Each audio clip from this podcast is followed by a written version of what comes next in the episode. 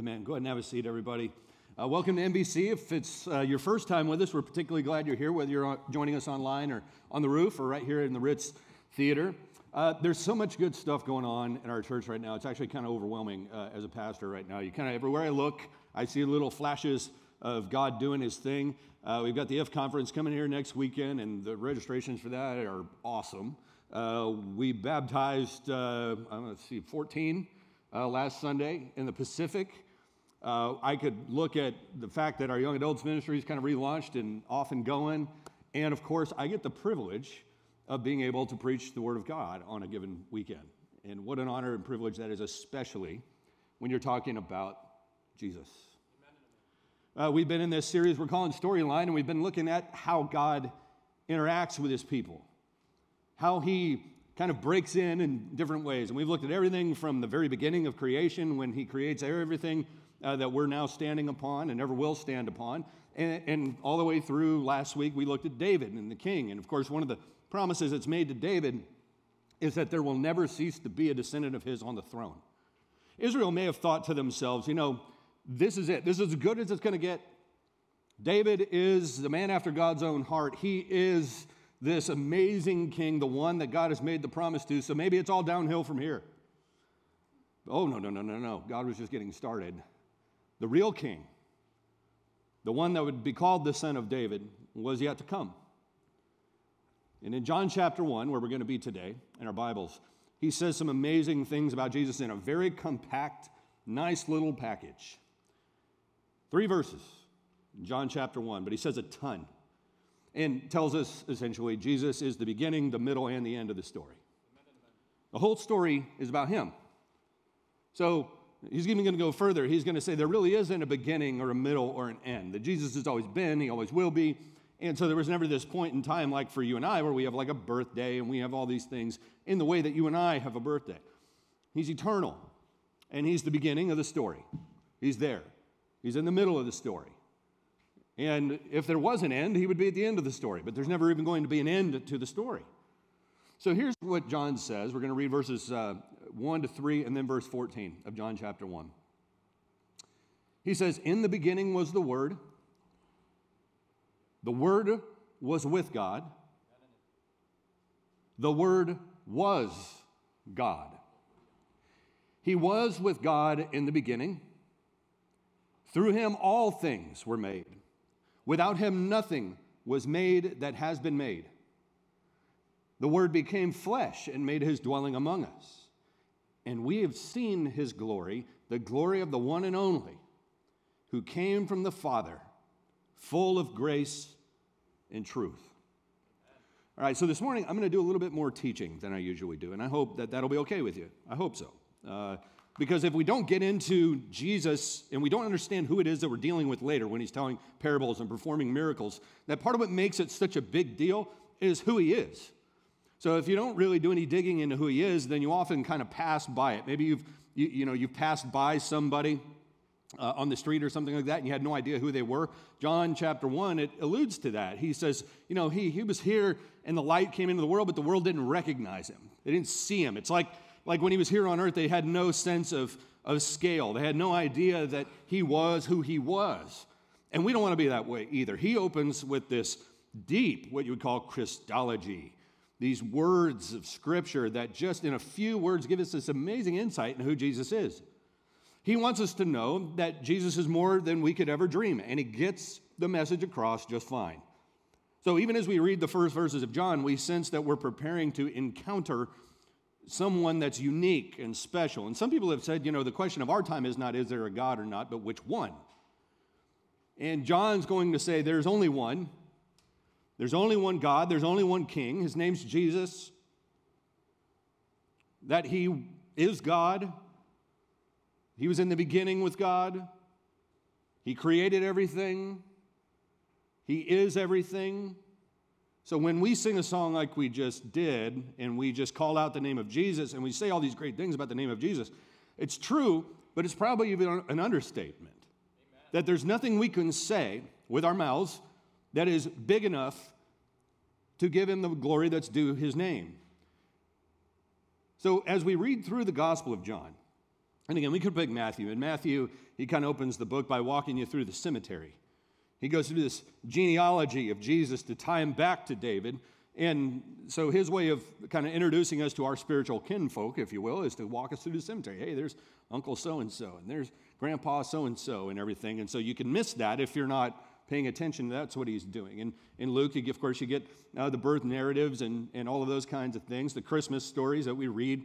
Uh, in Mark, Mark, in typical fashion, is always in a hurry with everything he says.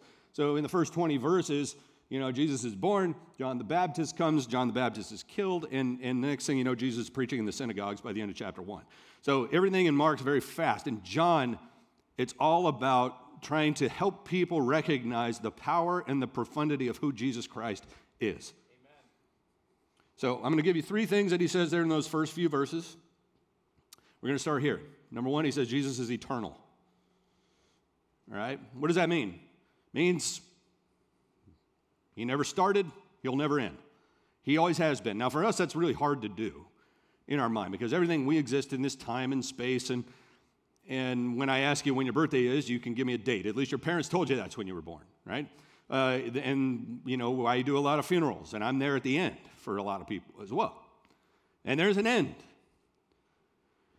What John says here, in the beginning was the Word. And the Word was with God, and the Word was God. Okay? it's, it's, it's easy for us to kind of take Jesus, the human being, the one we only read about in the Gospels, and say that that's it. Yeah, Jesus, great guy. Like MLK was a good guy. Uh, like Teddy Roosevelt was a good guy. Uh, like whoever was a good guy. Like Gandhi was a good guy or whatever. No, no, no. There is, this is a key distinction between them. Those guys are verifiably no longer with us. Uh, and they were not always with us. But Jesus is different. He always has been, He always will be, and he always has been, and he always will be, and he always has been, and he always will be, right? That, that what we read about Jesus in the pages of Scripture is really this snapshot of an eternal Christ's life among us as someone who empties himself and then comes to here to earth and lives as one fully human and fully divine. So it's not taught a lot today, but it's very important that we get this. John 1, 1 and 2 again, it says, In the beginning was the Word, the Word was with God, the Word was God, and He was with God in the beginning. All right, so at Christmas, this kind of sounds like some of you have heard me preach that text at Christmas. Uh, call it Christmas in February then. Uh, that's what we're doing here today. What's the point of Jesus coming to earth? It's God definitively putting the exclamation point on his efforts to redeem us from the mess we created. And it's through this one, through Jesus. And because he's eternal, it took somebody, can't just be a guy. There's nobody good enough to come here and just live and then die and then be good enough. There's nobody that can do that. It takes somebody better than that, somebody better than us, or it would have been done. It's never been done. We've never been able to do it. And so God sends his son who empties himself. We read about in Philippians chapter 2. He comes to earth and does this. But it's important we understand he's eternal. You know, we think in terms of, of special days and things like that. Like now it's always National Something Day. Like today happens to be National Public Sleeping Day. So some of you have already observed that here in the Ritz Theater today.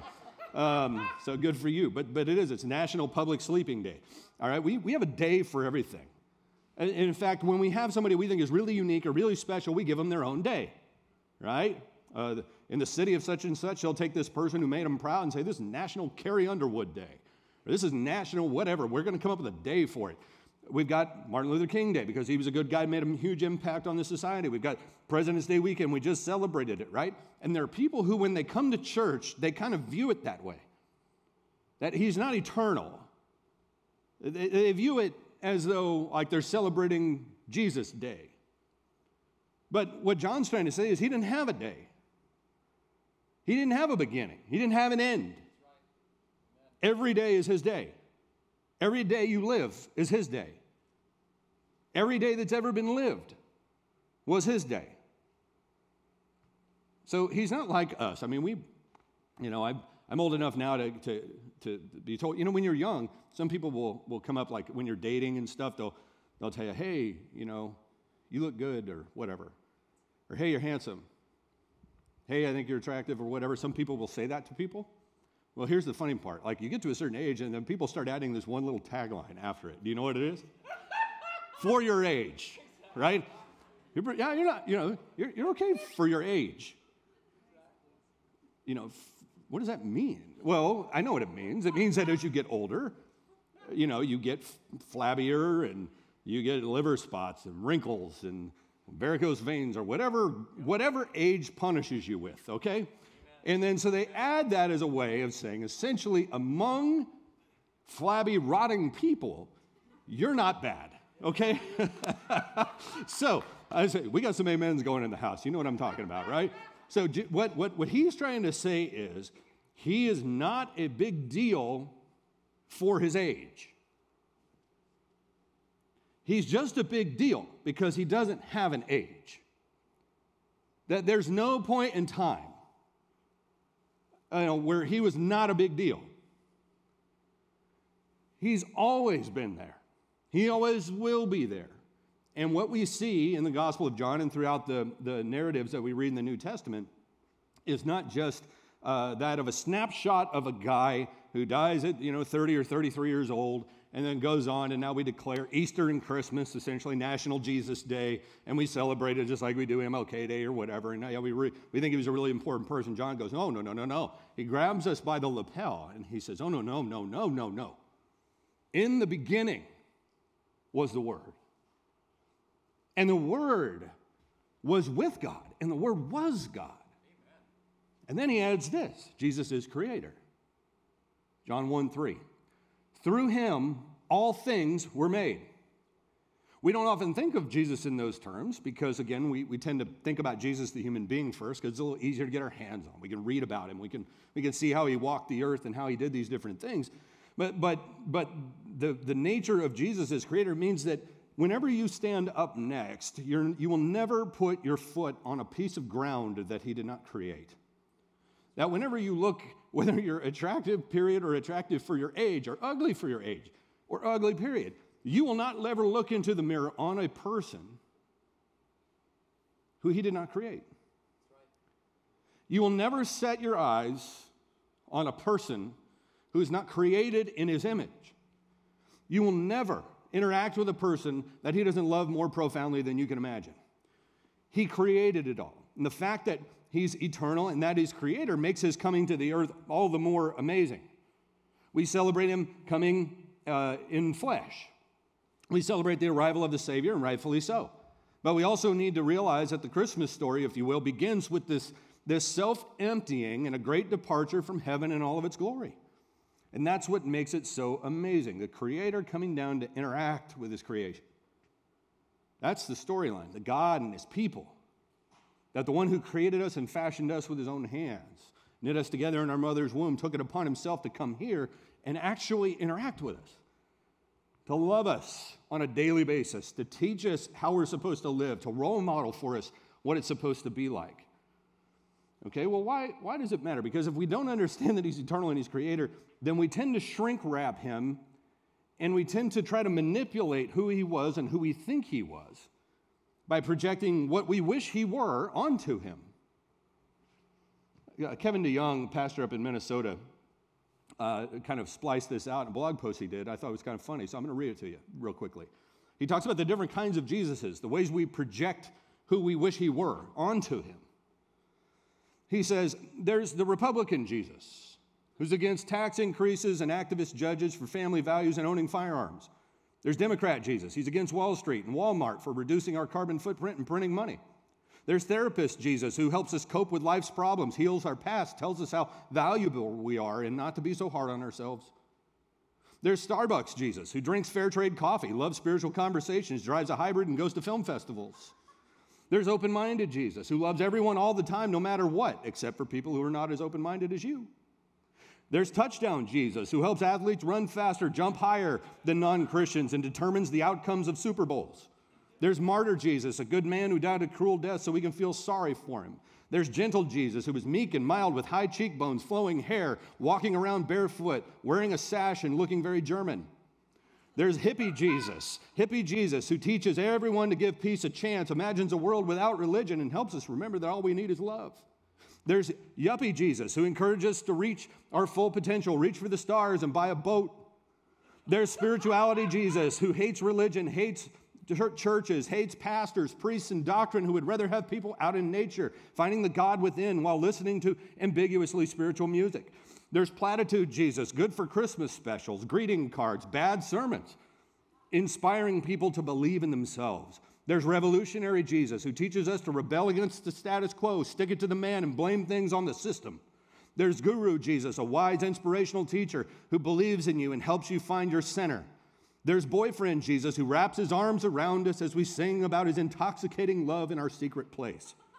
There's good example Jesus who shows you how to help people change the planet and become a better you. And then there's Jesus Christ, the Son of the living God, not just another prophet, not just another rabbi, not just another wonder worker, the one they have been waiting for, the Son of David and Abraham's chosen seed, the one to deliver us from captivity, the goal of the Mosaic law, Yahweh in the flesh, the one to establish God's reign and rule, the one to heal the sick, give sight to the blind, freedom to the prisoners, proclaim good news to the poor, the Lamb of God who came to take away the sins of the world. And John says he's eternal, he's creator, and we're just getting started. We got it? You know what I'm saying? Amen. Amen. That's who he is. That's who he is. So he's not a reflection of the current mood or a projection of our desires. He's our Lord, He's our God. He's a Father, Son, Savior of the world, substitute for our sins, more loving, more holy, more wonderfully terrifying than we ever thought possible. And that leads him to this one. Big number three. He's God. In verse 1 of chapter 1, John says, And the Word was God. When Jesus came to earth, the greatest single act of God on humankind's behalf was put into motion. We call it the incarnation. God sent his son into the world because of his never ending love. As John would say a couple chapters after this, for God so loved the world that he gave his one and only son, that whoever believes in him shall not perish but have everlasting life. And then we, we often stop there. Verse 17 is important. For God did not send his son into the world to condemn the world, but to save the world through him. So, as he opens his recounting of the greatest story ever told, he reminds us of the redemptive intent of the incarnation that he came to save the world, not to condemn it. We often get things backwards. We feel like it's like, it's like when you're in the house with somebody who goes on a diet and they start dieting and you don't. You feel judged by them. Like, oh, I probably should be dieting too, doggone it, you know. And every time they tell you how good they're doing and you're not doing as well, you kind of feel judged automatically by what they're doing. So people take it that way, right? When Jesus comes to earth, he lives such a good life, they feel like, in some ways, they feel judged by it. Uh, that Jesus came into the world to offer himself as a living sacrifice, as a sacrifice for us, and that in so doing, we, feel, we are judged by what he does. Uh, it really shouldn't surprise us if the intent is the love of God, that when Jesus comes, that the redemptive intent behind it is also good and gracious. I remember I took a class a couple years ago at Columbia, and it was on uh, strategy. And I had this old Brit, his name was Willie Peterson, as a teacher. Great guy, the early 80s.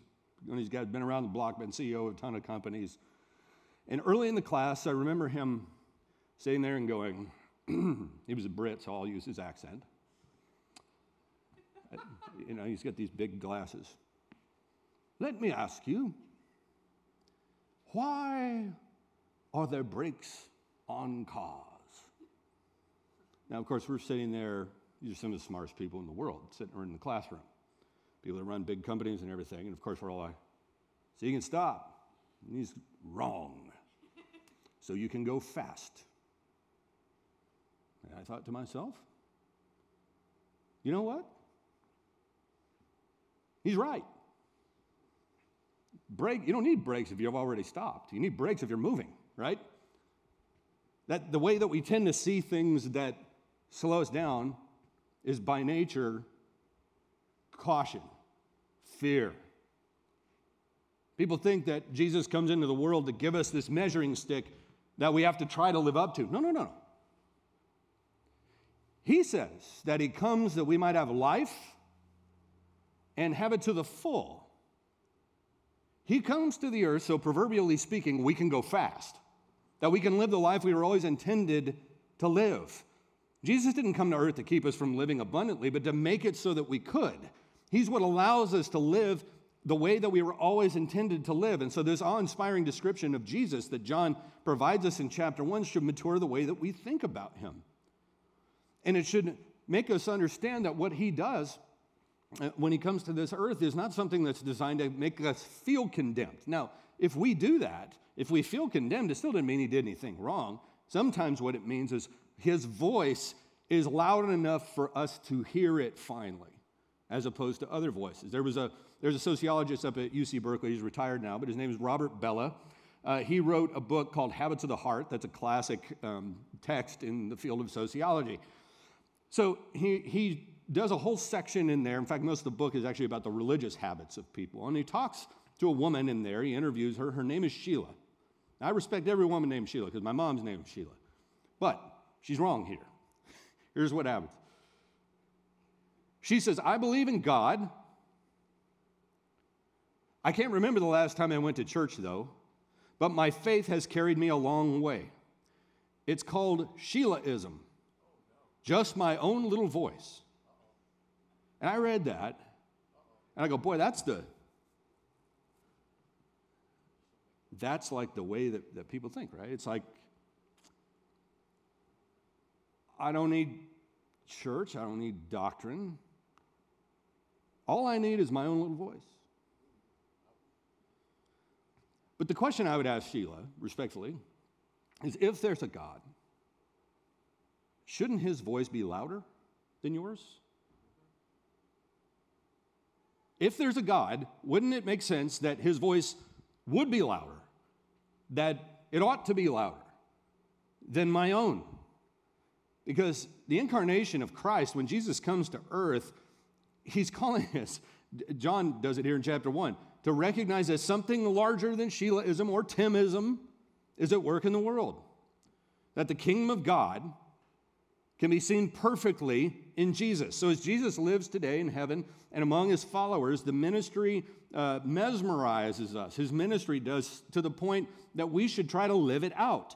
That on a daily basis, who I am, what I'm doing, is something God is trying to lead me to live that way. Not in order to condemn me, but to say, if you want to know what life is like, why I gave you life to begin with, if you want to know what abundant life looks like, it looks like this.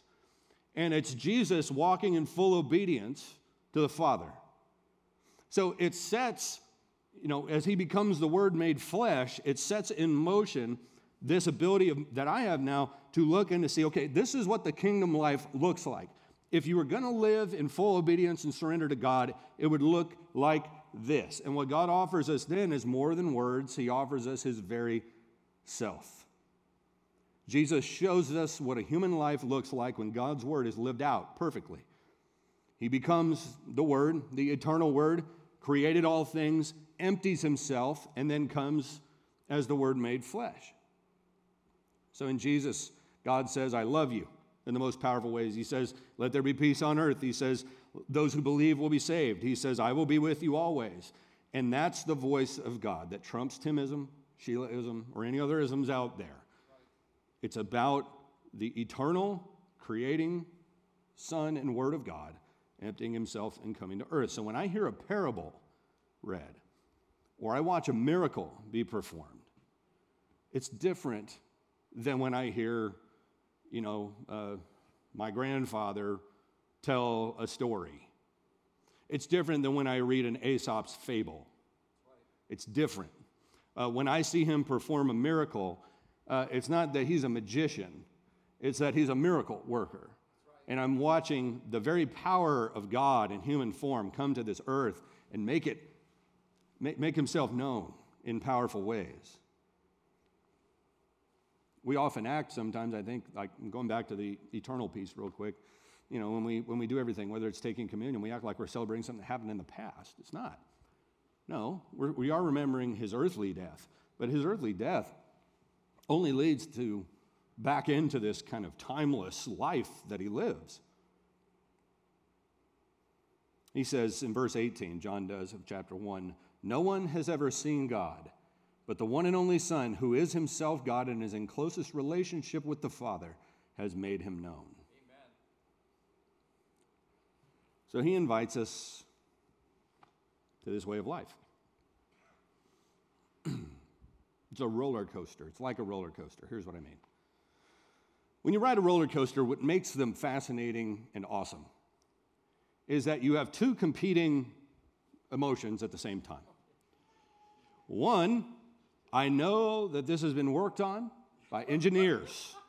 I know that it is safe. I know that it has been tested. I know that I will be secured inside with lap belts and these pullover thingies. Uh, I know all of that. Okay? And at the same time, you marry that to this feeling that we're all going to die. Okay? That that's the feeling of a roller coaster, and that's why people love them, right? It's the tension of we're going to die and we're not going to die. Maybe we will though. I don't know. I feel like I might. This might be the day. Yeah, but this is awesome.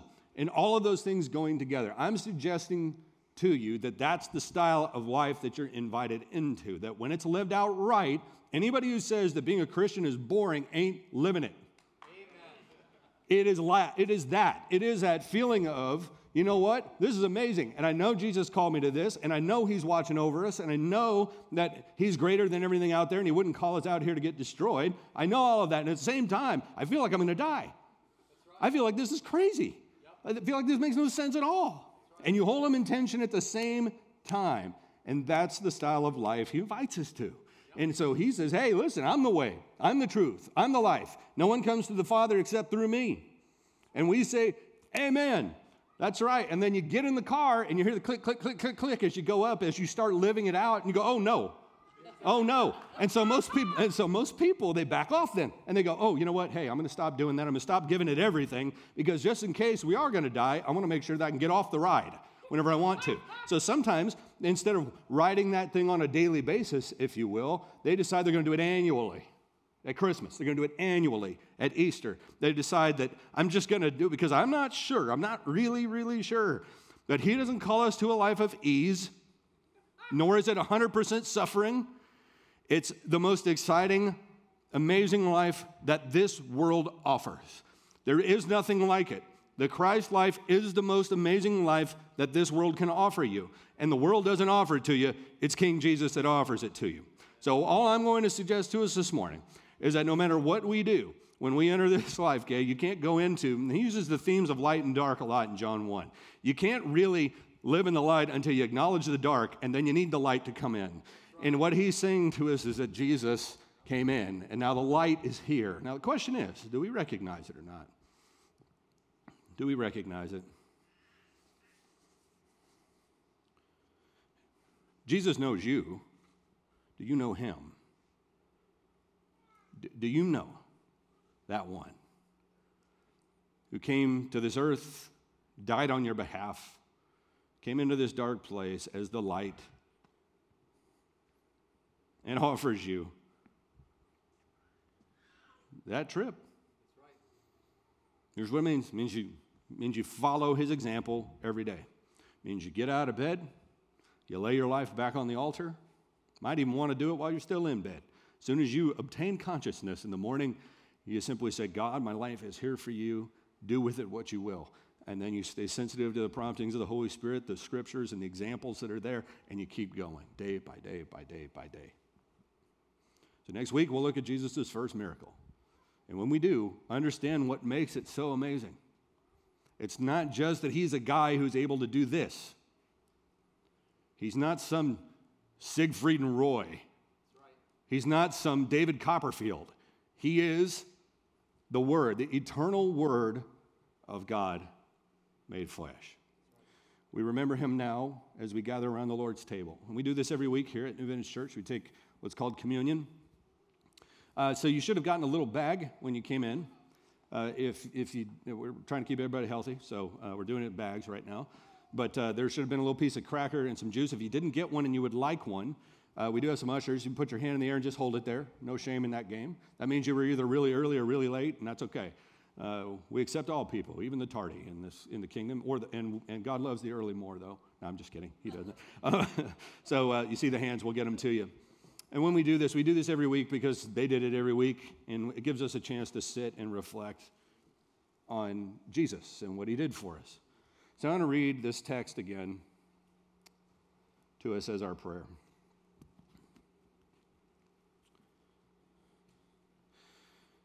In the beginning was the Word. The Word was with God, and the Word was God.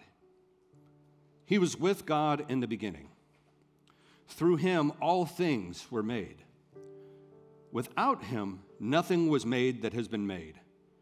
The Word became flesh and made his dwelling among us. We have seen his glory, the glory of the one and only who came from the Father, full of grace and truth.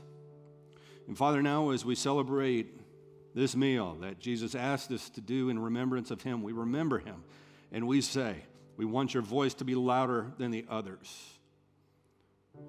Father, we want to live the kind of life that we know has some danger to it, but it's exciting and it's amazing and it's awesome, Father. We want that front row seat to see how you're working in the lives of the people that you created.